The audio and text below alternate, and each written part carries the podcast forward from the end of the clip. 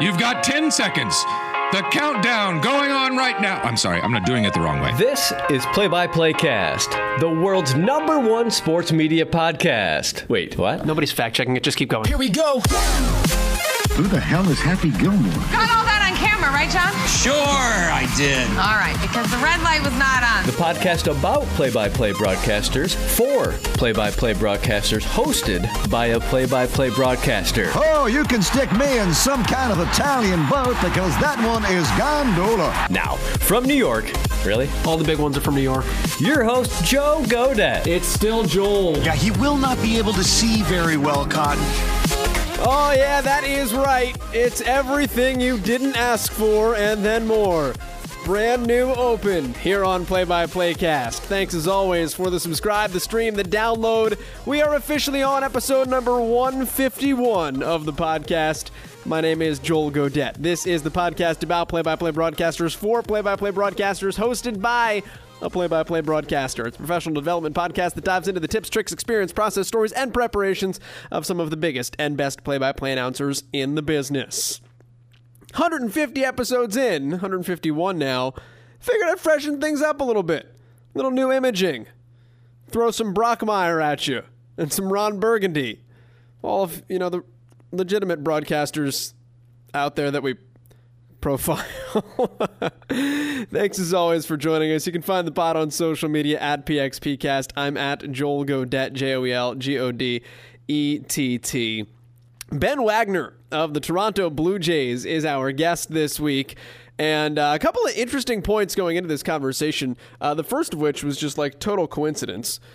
You know, sometimes people will say, speak something into existence. I think that's like a self help thing. You have to, you hey, if you want something, speak it into existence had this conversation with Ben that you're about to listen to on Tuesday of this week.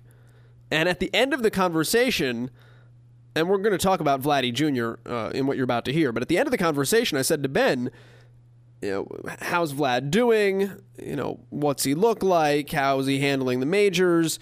And if he doesn't hit, would they, like I was just curious, would they, with a prospect of his magnitude and all the hubbub, would they dare send him back to AAA if you know he was still batting 190 after X number of games? And uh, you know Ben and I then joked, and, and Ben said, "Well, hey, of course he hasn't hit a home run yet, but." In one of the biggest parks in baseball, it would be poetic if he hit his first tonight, wouldn't it? So, of course, he hit his first and his second on Tuesday night. Welcome to the show, Vlad Guerrero Jr. I don't think we have to worry about him going uh, much of anywhere. Ben Wagner and I go back a long way, though. He was my first professional boss, as a matter of fact. Uh, I worked for Jason Benetti when I was in Salem with the Salem Avalanche, now the Red Sox. Uh, but that was, I, I was still in college. It was technically an internship. I don't think I got credit or paid for it. It was really kind of volunteer work. Um, but the first time I got paid, my first true boss was Ben Wagner back in the summer of 2009 when I was the number three broadcaster uh, with the Buffalo Bisons. I did middle innings on select road games, and I filled in for Ben when he went over to TV for select home games. And uh, I lived with him for a couple of months. Maybe I maybe it was only one month. I ate fondue out of the fondue pot because I'm a chocoholic couple days after we had used it. Uh, ben was he was a really good boss and a really good guy to work with and and learn from. And it was awesome for him that last year he got the call up to replace Jerry Howarth as uh, a member of the Toronto Blue Jays broadcast team. So, uh, good conversation here with Ben about his path and how he calls a game, dealing with Vlad Jr., and a host of other things. But where I wanted to start with Ben this week, and why I really wanted to have a baseball guy on the podcast, is something I've been thinking about for a couple of weeks. Ball State Baseball has some really good pitchers this year. Our Friday night guy is a guy by the name of Drey Jameson. He's five foot nine and 160 pounds and throws 97. He, he doesn't exist in nature. Uh, he'll be a first round draft pick. He's got a couple million coming his way. So, like, he's pretty dominant. Struck out 16 the other week. And it's always difficult to hit him. Like, he's, he's, he's hard. He, he has the issue of he takes no hitters deep into games sometimes. Uh, John Baker, who follows him as our Saturday starter, has allowed uh, five singles in the last three weeks. that's it, and leads the Mid American Conference in ERA for a starter. He too has taken some no hitters pretty deep into ball games this year. So it just got me thinking. Um, and Chase Antle, who was a Bowling Green pitcher, who's had a fine season, um, up and down. Uh, he against Ball State took a no hitter into the fifth inning a couple of weeks ago. So it just got me thinking as to what we do as broadcasters when it comes to talking about no hitters and what the unwritten rules are for us as broadcasters. I have always been of the ilk that you call the game. Like if somebody's driving in the car and they turn on the radio, they don't want it danced around. They like I want to know that somebody's throwing a no hitter. If I'm tuning into the game, you need to make me want to listen. I want to listen if it's a no hitter. I don't necessarily want to listen if I get into the car and I have to think about the way that you've wound me through the fact that it's a no hitter. And I don't believe in broadcasters' jinxes. But I kind of started to the last couple of weeks because in Chase Antle's no hit bid against Ball State, he was no hit through four. We came back in the fifth, and I started talking about the history of no hitters at Bowling Green and how Orel Hershiser, I think, was the last one to throw a nine inning no hitter. And like three pitches later, the no hitter was gone. John Baker, a couple of weeks ago, had a no hitter into the seventh inning. And the first time I actually said the word no hitter was in the seventh inning, and he lost it. I had like I hadn't danced around it, but I'd alluded to it. I you know I mean I'd said he hasn't given up a hit. Um, I you know I'd said he'd given up three walks and nothing else. I, I think I said. I mean I, I think I was pretty blunt. I, I, think I said at one point um, Northern Illinois has no hits through six or through five, but I never said the word no hitter. And then the second I mentioned no hitter, it got broken up like a batter later. So I started to think about like maybe I actually do have a broadcaster's jinx in the back of my mind. And then this past week, when Ball State took on Ohio, John Baker did it again. He actually threw a no hitter this time. It was pretty cool. It was the third time I've called a no hitter in my career um, for the team I was working for. Randy Fontanez for the University of South Florida in 2010. Uh, Nick Tepesch and Jimmy Reyes for the Myrtle Beach Pelicans in 2012, and um, John Baker and Lucas Jaksic uh, for Ball State this past Saturday. And uh, again, I danced around it, and I, you know, they have no hit, whatever they, but I never said the word no hitter until late in the game, and then they still threw no hitter. So all's well that ends well. No jinx. But I did have somebody tweet at me and say that I was brave for having mentioned the word no hitter. Tweet at us if you have any stories at PXPcast. I'm curious the thoughts of everyone out there. Do you say no hitter? When do you say no hitter? I always joke. I mean, almost. I, I, mean, I think every first inning, if a pitcher gets through a first inning, one, two, three, I think I almost always, or like one out of every three games, we'll go to break. You know, Drey Jameson, perfect game intact as we go to the second. But I mean, at that point, it's kind of jocular. What are your thoughts? Let us know at PXPcast. I'm at Joel Godett on how you describe no hitters and uh, the approach that you take. Sue me. If I said no hitter and you lost a no hitter, maybe I said it too loud and you heard me from the the booth. I don't, or from the mound. it is what it is. I'm just of the ilk that we are information vessels, and the information that is important in that moment is um, saying the fact that a no hitter is happening. That's where I actually start this conversation with Ben Wagner, though, because he has called no hitters in his career, uh, including one by um, a Canadian in Canada against the Blue Jays. So we'll talk about that. That's actually where our conversation starts this week with uh, Ben Wagner from the Toronto Blue Jays on episode number 151 of Play by Play Cast. What is the Ben Wagner rule of handling no hitters? After six. And I think I've and I think I've leaned on this more so recently, even with the Blue Jays' offensive struggles, where there have been frequent games. I mean, we're talking double digit games where there are no hit through three and the offense has been anemic. But it gets real when you bring it up in terms of conversation and the fact that a guy has a chance at it. I think after six, because now you're down to needing nine outs. It just becomes much more of a frenzy pace in social media. Um, the in-game alerts come in. Like I think it becomes real after six. So I'll start to really lean on the fact of the broadcast and telling fans more of a sense of urgency um, that after six it, it becomes a big thing. Will you acknowledge it though, like in the fourth or the fifth, and be like, you know, after five, the Blue Jays have no runs on no hits, or is yeah, that just because like, or is it like when you Yeah, say I the so. magic word no hitter is after six? Yeah, I think it, the magic word no hitter comes after six, or if if there's a case where there's been a couple of walks and there are no hits in the fourth, right? You know, the Blue Jays have only had two base runners in this game, and they're being no hit by player X.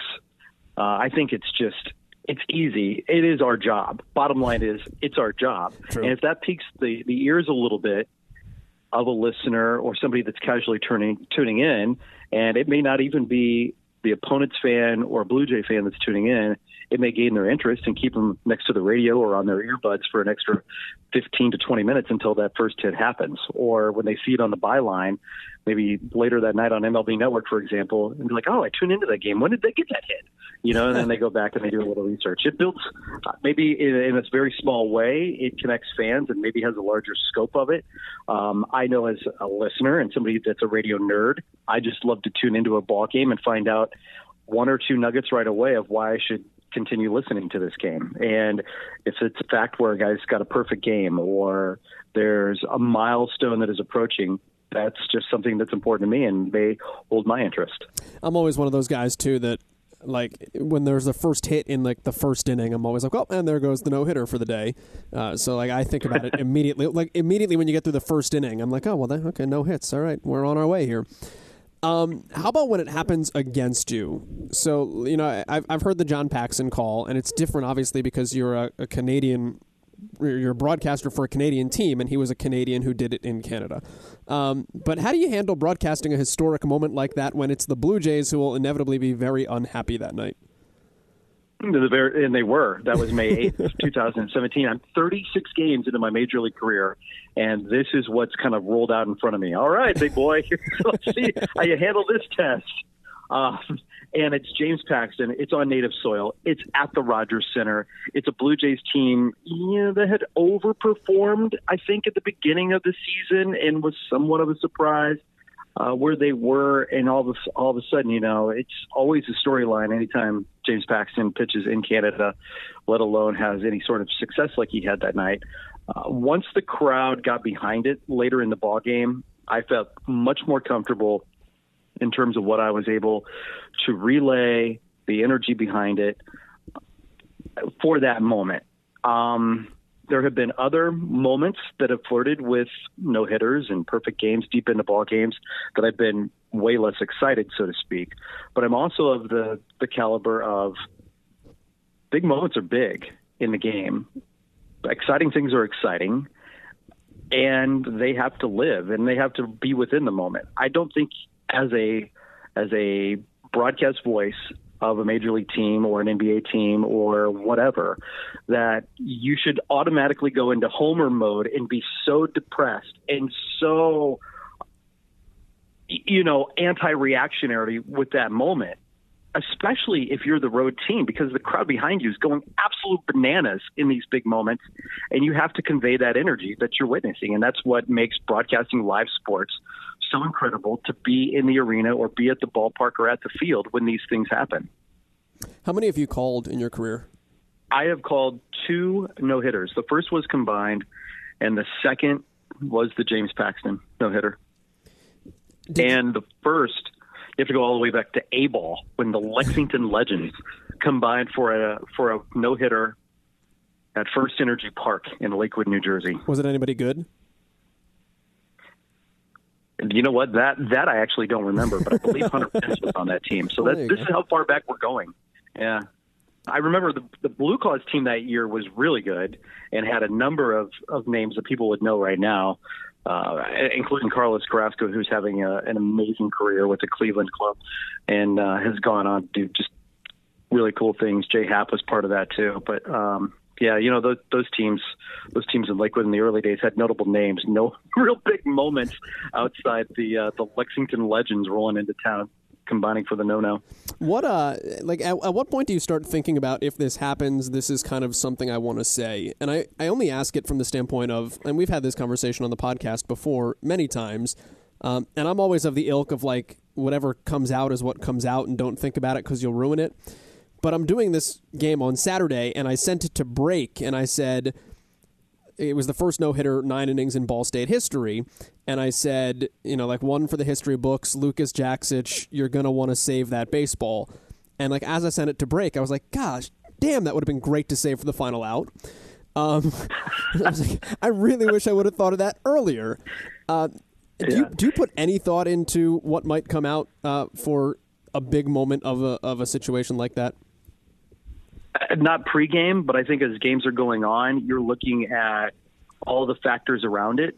Um, I'll reference a couple of plays that were made in that game against the Mariners, and there was a diving grab at third base. There was another big play, if I remember, that were not early, but kind of in the middle of the game. And you just had a sense the way that he was working and, and kind of just the, the rhythm of where the Blue Jays were that night at the plate, their approach, and just watching Paxton work that you, that you think, like, oh my God, that could be one of the turning points of this game. And then that seed is planted.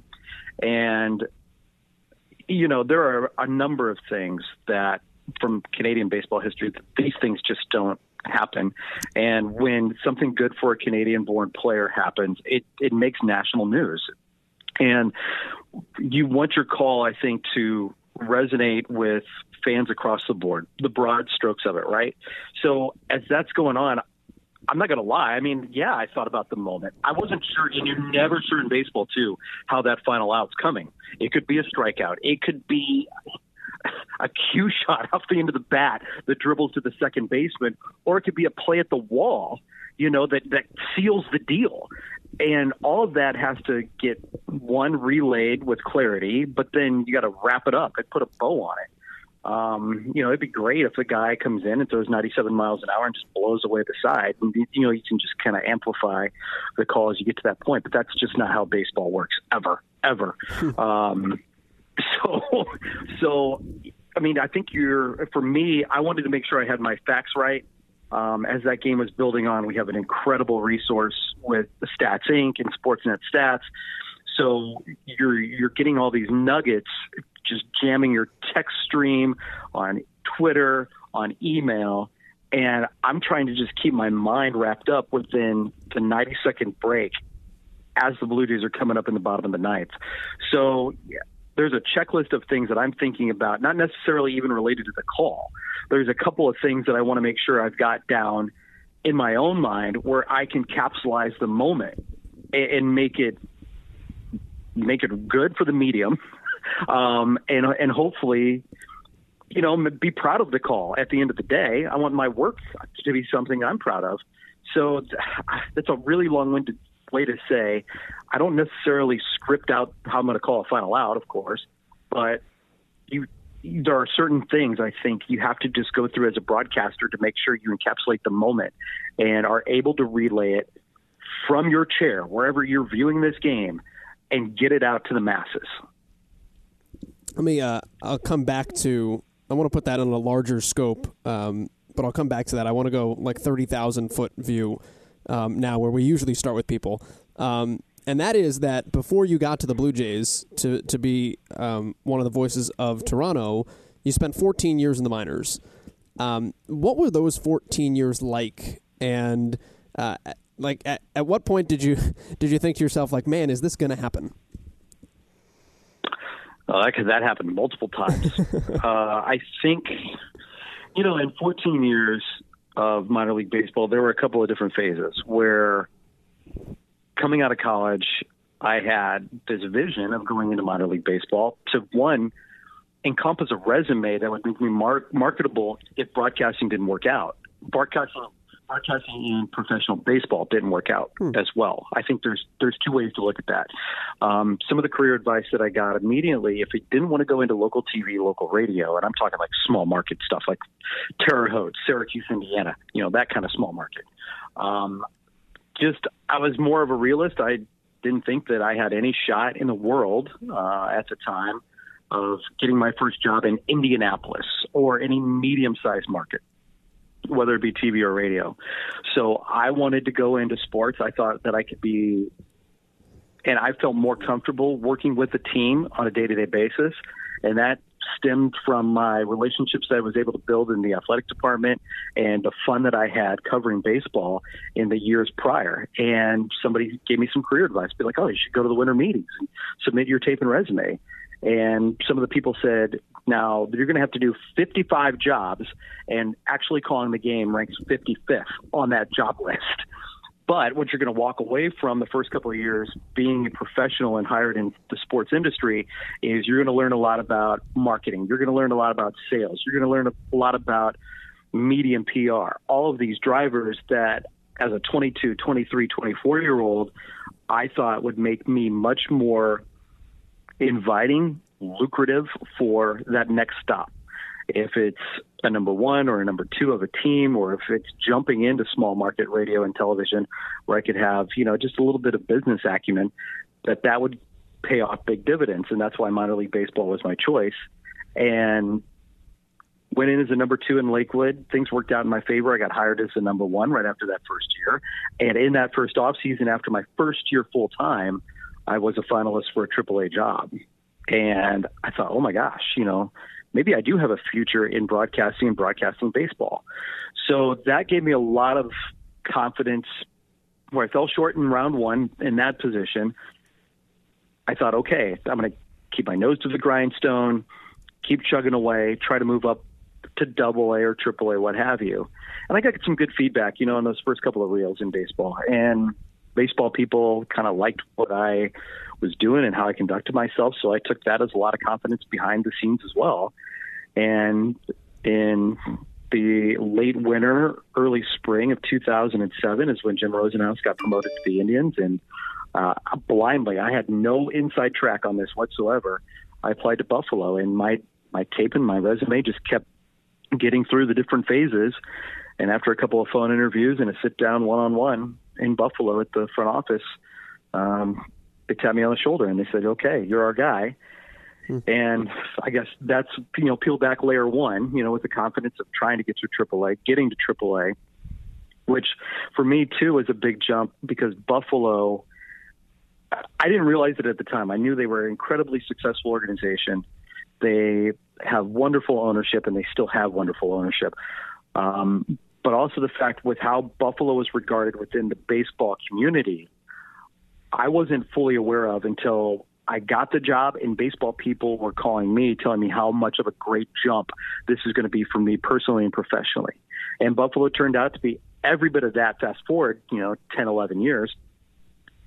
But with Buffalo too came other things where I thought I could expand my resume and do mid mid-major college basketball on radio and on television with the regional sports network that was already established there.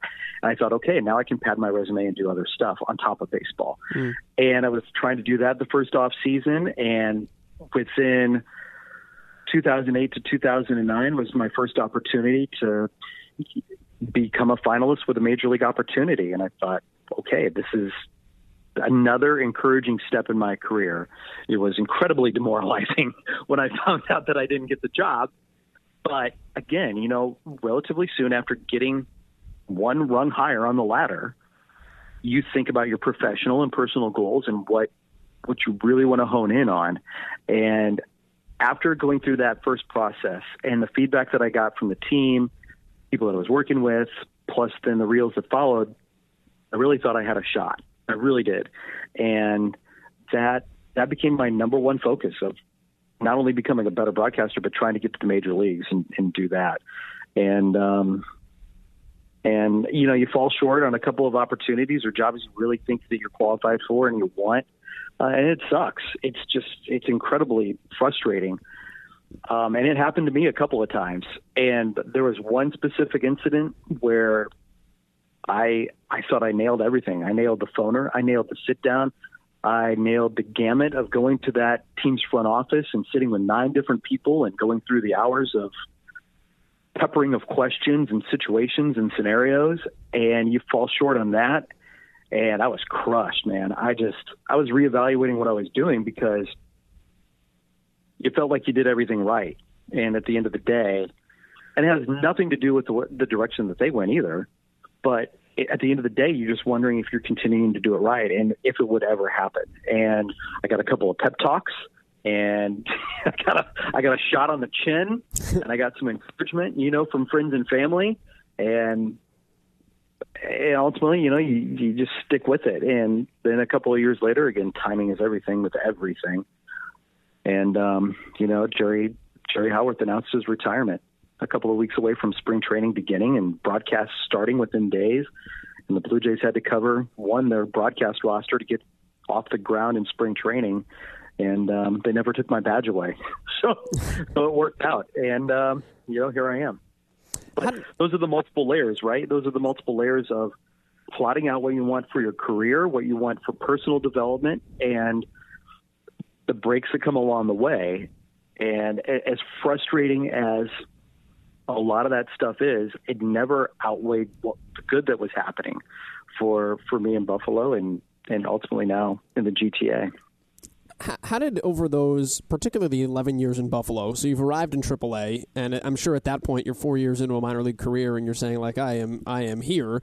Um, how did you most improved, and where did you most need to improve um, in that decade to get yourself from being a guy that can get that Buffalo Bison's job to being a guy that is taken seriously at that next level uh, when people start to look to fill major league vacancies? I think more importantly is how you relate with the people in the clubhouse and the coaching staff and in the minor leagues, the rovers that come through. You have to treat people like like people, and I think as many resources as the internet and blogs and everything can can provide you. I think you get a lot of work done by just working the walls of the clubhouse, especially in baseball, where you're present you're in front of the players. You ask sometimes the tough baseball questions on good days and bad days, but also the fact where there are some days where you just need to disappear because they need their space and you have to have that feel. And I think over the course of AAA and seeing the good of somebody going up to the major leagues for their debut and everybody that's eager to talk about that, you also have to be sensitive of the, the bad news too, because for everybody that goes up, somebody's got to come down. And I think feeling out those relationships and knowing how to orchestrate myself in a professional manner is something that I I know I grew in those 10 years. And you do it with maturity as a person too from the time you turn 25, 26 to the time you turn 35, 36 and 37 and now 38.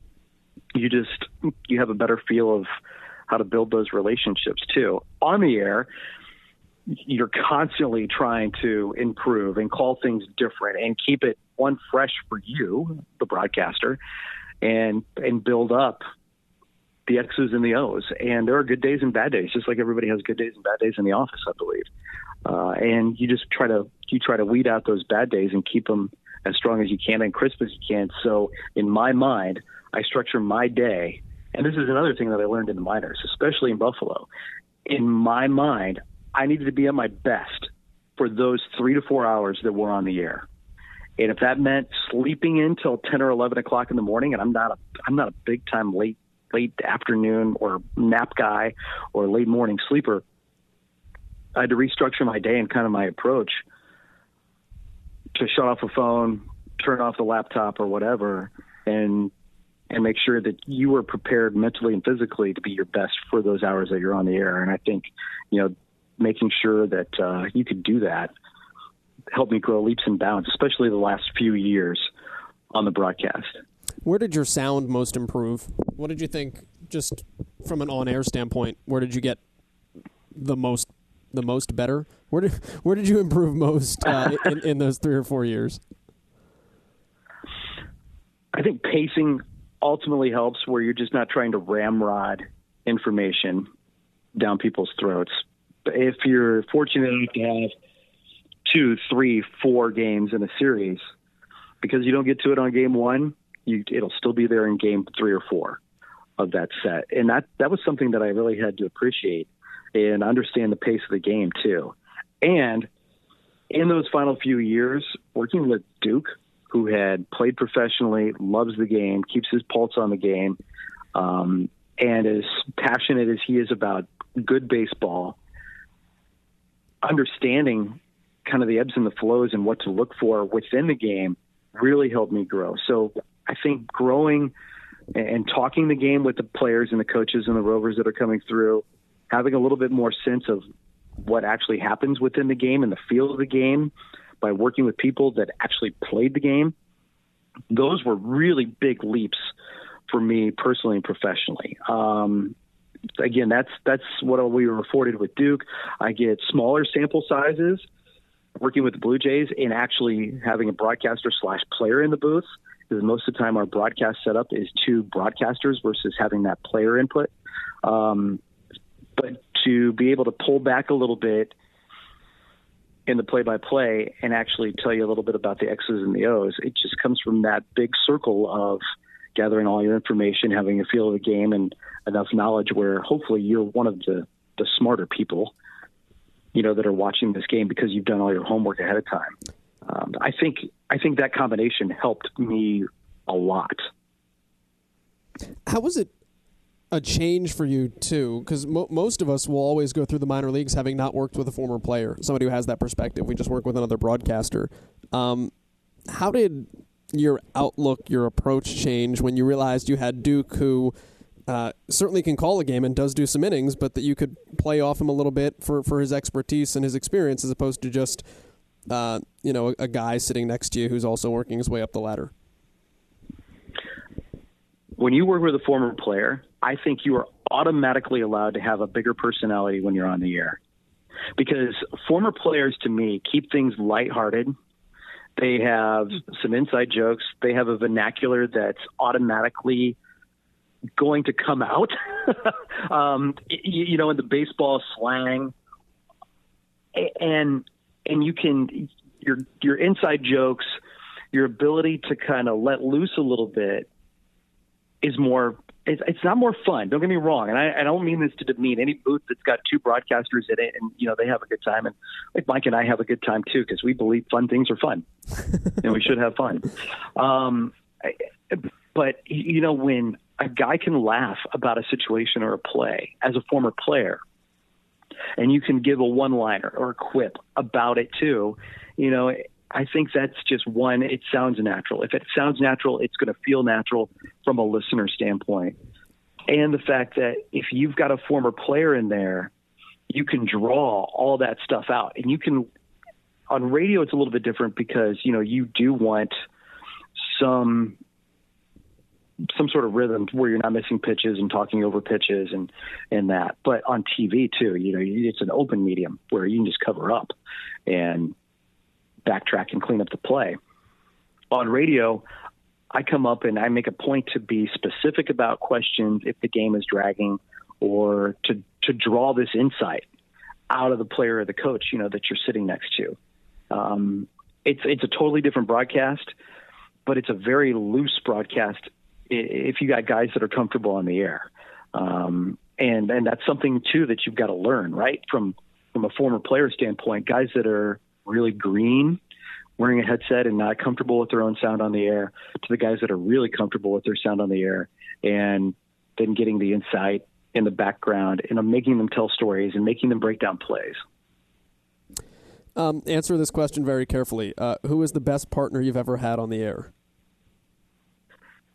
Oh man, it had to be that young guy early in my uh, my Buffalo stop. Man, has he ever gone on to leaps and bounds? I have no idea uh, what he's doing now.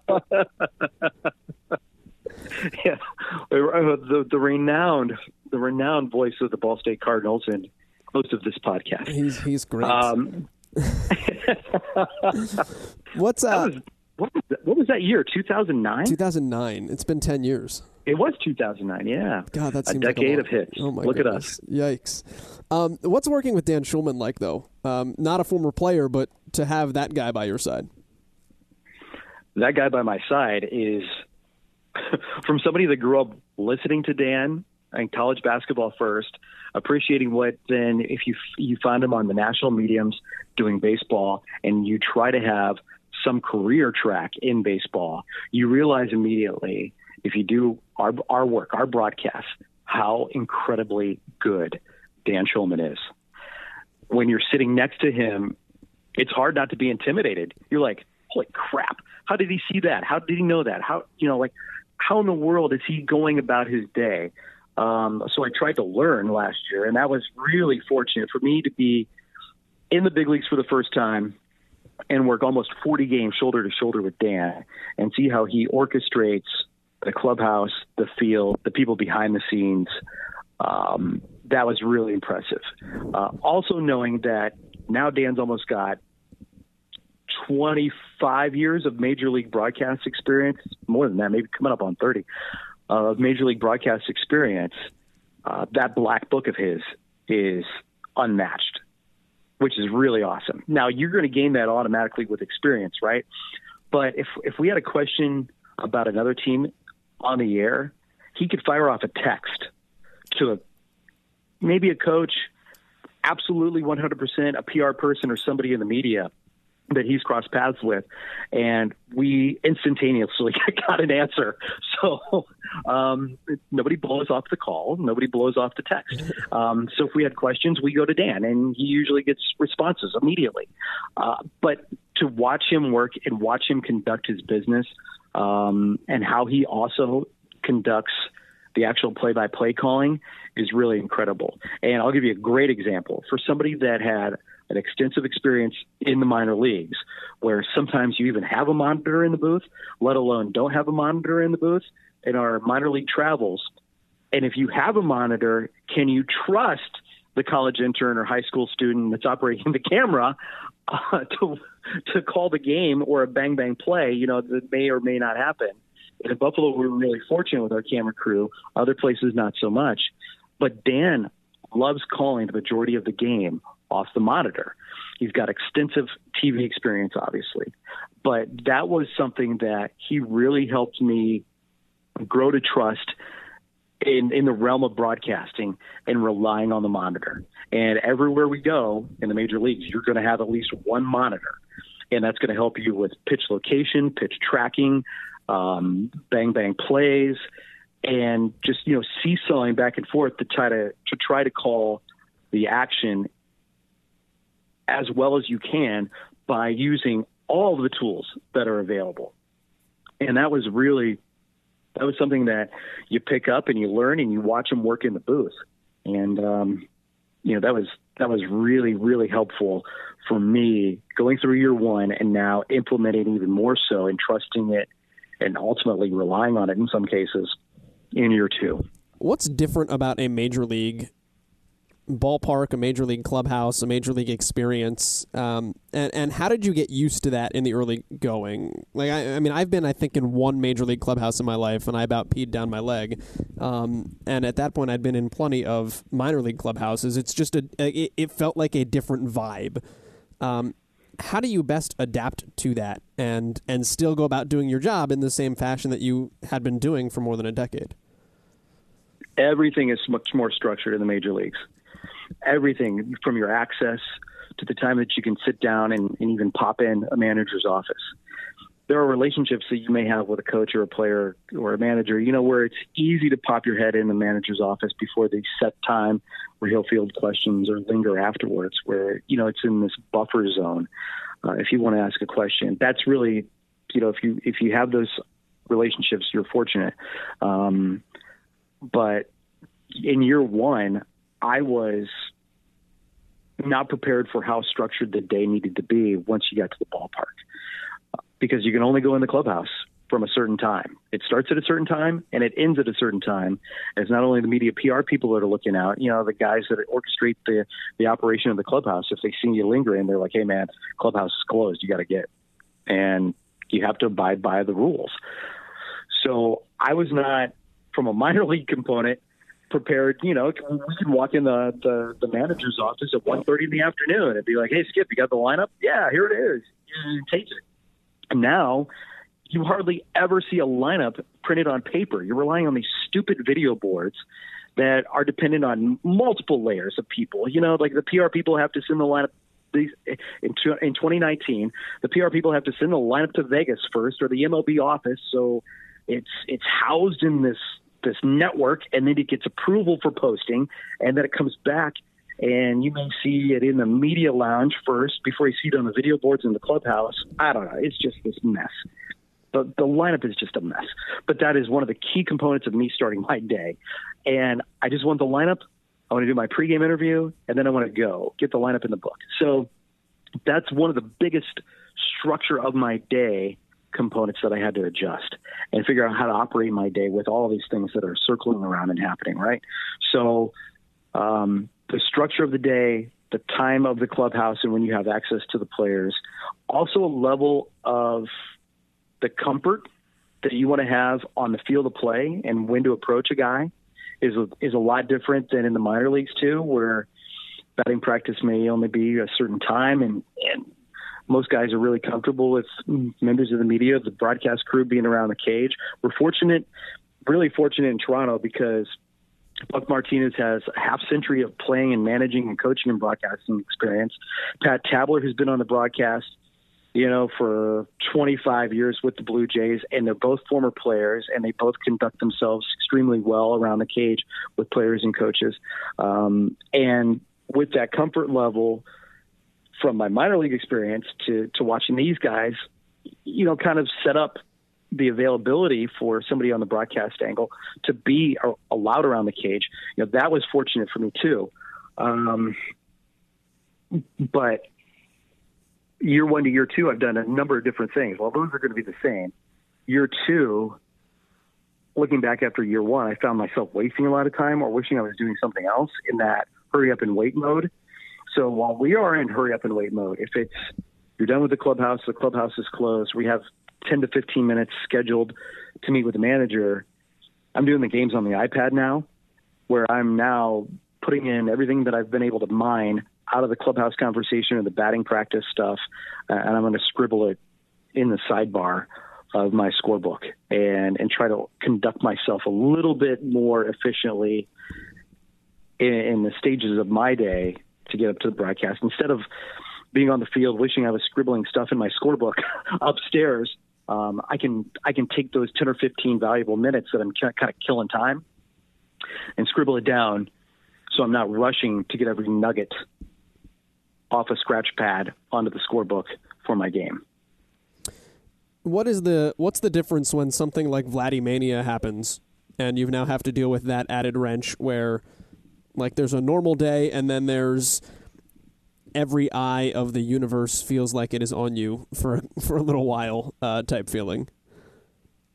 There is nothing that compares to Vladdy Day. uh, the the sense of excitement, the build up, the media crush, the amount of just absolute bodies that are surrounding the podium, the clubhouse, the dugout, out in front of the dugout, being around the batting cage and turning around, and Vladdy's sister and Vladimir Guerrero Jr. Sr. are over my right shoulder. Um, I thought, well, I need to move now. um, there is no there's no day that is like a Vladdy day. What, there was are it, days was where, it more or less than the media for Ken Takahashi from Japan? That's funny. way more, way more. Um, you, you know, you've got Ken Takahashi, you had even Mune Kawasaki, and some of the, media contingent that would come down from Toronto to cover to cover Mooney in Buffalo. I mean, nothing compares to what we have seen. Maybe in Los Angeles, you could compare it to the Ohtani and Ichiro contingents that have followed him around now for decades. That's the only thing that I think from from an outside perspective. But that's all Japanese media. You, like this is this is it's all Japanese media, right? Yeah. And that's the thing too, where if you're talking about Canadian base, American base, and and really the Dominican Republic too had a had a massive contingent um, of of broadcasters that were there, and the the pressure that that kid has felt over the last couple of weeks of his first major major league experience. I can't imagine going through it at a 38 year old perspective, let alone a 20 year old perspective. Um, and it's been a lot to deal with just from it goes back to the structure, right? Where you're not going to have a, a Vladimir Guerrero Jr. scrum in his locker. Everything has to be either in the dugout or at a podium because of the crush of media. So, you know, those days are big, and you hope that you get a little bit of a lead time that you can prepare for it but but in the outside, you know those those those days and those situations are very rare. And the schedule works in the Blue Jays' favor, where at least Vladimania happens at Rogers Centre first. Uh, it was nuts in Los Angeles, where his dad ultimately, you know, became a Hall of Famer there too, and then going to Texas, where there was a lot of a lot of local interest plus the national scape. Um, so you knew it was kind of coming and it was going to happen fast and furious. And days, at least since then, have gotten a little bit more normal, where they are similarly structured the way that you would normally conduct yourself. How do you get to him? Like where where you need to have the conversation with him because you're Ben Wagner, you know, voice of the Blue Jays, so to speak. Um, how do you get your time so that it's it's unique to what you guys will produce as opposed to what everybody's going to read everywhere else? Well, I really haven't changed anything specifically with Vladdy, just like I didn't with Josh Donaldson. Um, you know, if you want an opportunity to talk to the guys, you you you sense a time where they're going to be available, and you do a little bit by observing too. You know, are, are they early afternoon workout guys? Do they usually sit around? Do they play cards early in the afternoon? You get a sense of how they can kind of conduct their day, and you take that opportunity. And sometimes it just falls in your lap just like in Texas after the first day media crush on that Friday. Vladdy and me were the only two guys sitting in the dugout in Arlington, Texas. So here's one that's a layup for you, Ben Wagner. Go get it. so, um, you know, and and as much as as Vladdy in his own right, you know, uses interpreters and stuff. Um, he's very comfortable in one-on-one conversation without microphones to at least have have the amount of it, have the time and the amount of information that I'm going to ask them about. Um, so I try to carve out time for a lot of individual one-on-one conversation and and see where it goes from there. But that's that's where you have to find it. You have to you have to go out and you have to seek you know what makes the players day comfortable for them. So it's hopefully from a broadcast perspective, it's an easy approach.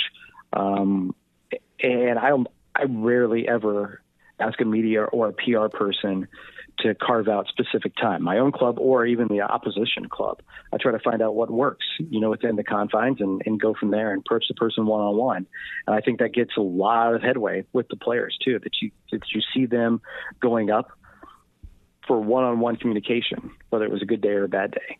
And that's the same way I you know, I treat Vladimir Guerrero Jr. the same way that I, that I hopefully treat Tim Mayza and um, you know, in the coming hours, Edwin Jackson, who has 14 major league jerseys on his back and has done the gamut of media crush and, you know, kind of flown under the radar. But hopefully I can treat everybody the same.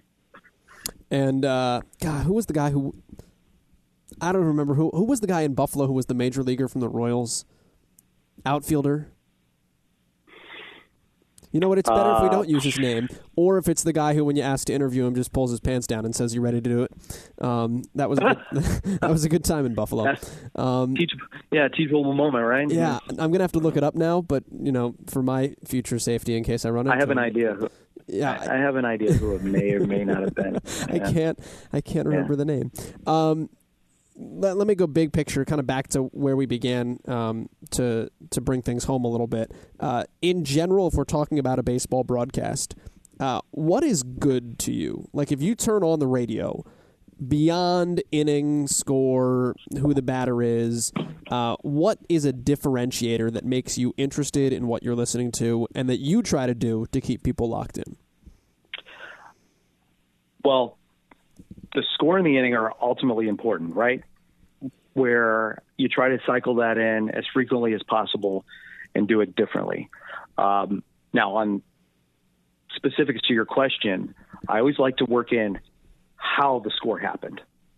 If not every half an inning, um, with the turning points of the game, you know, you can say four walks early led to a three run lead, and that's where we're at now in the seventh. Or, you know, you can say um, opponent made a guy really grind early, and that's why starter was knocked out of the game, and they're figuring it out.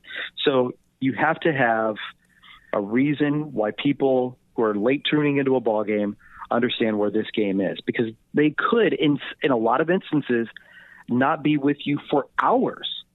Think how much action happens in the course of a given day if you miss a couple of hours, let alone just a ball game. So I constantly try to update people of what has happened over the course of a game. And you have to have some sort of human connection, whether it's an at bat, a story um, from the player's past, where he got to a current team that he's on, if he's had a lot of travels. Um, and Edwin Jackson is a great example where he's had a lot of one year stints with ball clubs before joining the Blue Jays for actually a second time. So, you know, that that's going to be a layer of conversation within the broadcast of that 20 minutes that he was actually a Blue Jay without ever wearing a uniform. Um, I like to have a lot of human interest stuff stacked up on top of, you know, the statistics and where, where a person ranks. You know, it's, it's great to say this guy had 65 appearances last year. And I think even to a casual baseball fan, oh, that's a lot of work. Sure. But where did it rank in the team? Where did it rank in the American League? Where did it rank in baseball last year? 65 appearances is cool, but did he have a razor thin earned run average or did he have an ERA of 650? You know, so how are you going to paint it all together? And also then get balls and strikes, balls in play, the score, and the inning, all, all that tied together. I want I want a ball game to have rhythm. Um, I want to have a ball game that has a historical reference. I want it to all have present reference, and at the same time, I want to be able to steer everybody together through this like this this wandering three hour window that we've got through 27 outs for a ball club, you know, and, and how how today is going to play into tomorrow, and why today is impacted by what happened the day before or the off day for the Blue Jays that got their bullpen right. I think it all should tie together. And I think that's important to where you can have a sense of where a team is within a given series, within a given week, road trip, homestand, whatever have you, and that month in the season. And I think I think the bigger picture is really important outside just those those finite things um, that you can bring up. And you can also talk about within the broadcast that has a 25 year old kid going through the ups and downs of his first year in the big leagues. But, you know, his mom is celebrating her 50th birthday, and she got to watch batting practice in Minneapolis, Minnesota for the first time. Um, those are things that those are things you can bring out um, that that your access allows you to bring out mm. because you're there and you're traveling with a ball club. Um, ben, if people want to catch uh, the Blue Jays uh, or you on radio or television on any number of outlets that you uh, that you cover the team, how do they track you down? Well, the easiest is through the MLB app. I think anybody that is tuned in stateside and you have access to not only our broadcast but everybody, uh, Sportsnet 590 is the flagship station in Toronto, and we have the reach across an entire country, which not very many teams can say that. But in Canada, on the Sportsnet Radio Network, we have great affiliates that are with us each and every night, border to border to border. Um, and then the MLB app, sportsnet590.ca, uh, of course, MLB.com, on Twitter, BenWag247. That's me. And um, the Blue Jays do an awesome job of promoting our broadcast, too. So it's, it's really hard if you have any any sort of Google ability to, to not find us and our broadcasts. Awesome. Well, Ben, I know I've got to let you get to the ballpark and uh, get set for uh, for tonight with the Giants. Uh, I did think of who that player was, by the way, and I'll tell you when we stop recording. Uh, but but I thank you for uh, for hopping on here and uh, and being a part of this. Well, it's great to talk to you, Joel. Thanks so much. All right, that's Ben Wagner of the Buffalo Bisons. Oh, wow, that's a throwback. That's Ben Wagner of the Toronto Blue Jays joining us. You can find him on social media uh, at benwag247, and he uh, gave you all the channels to track down the Blue Jays as well. Uh, I'm forever grateful for him, uh, or to him, for giving me an opportunity, getting my foot in this business professionally with the Bisons. Uh, it was a really good, good year to be with Buffalo, and actually Ben helped get me the connection that got me at the University of South Florida after Buffalo as well. So he's responsible um, for, in some ways, my first two jobs in this industry. So, and you know, one thing led to another. It all kind of dominoes. Uh, a lot goes back to Ben Wagner for me. So many thanks to him uh, for taking the time to be on the pod and uh, for everything he's done for me as well. Uh, give him a shout on Twitter. Again, Ben BenWag247 if you enjoyed the conversation. And uh, let him know what you took away from today. Uh, we're back at it next week. I'll be in Avon, Ohio for the Mid American Conference Baseball Tournament, hopefully with some good results. I'll let you know next Friday morning, right back here on the pod. This is Play by Play Cast. By the way, you really thought I was getting rid of Marshmallow completely? No, new open. The close is still the same. We're on a one week break. See you next Friday. We're out. And that will do it from St. Louis, where the score is inconclusive.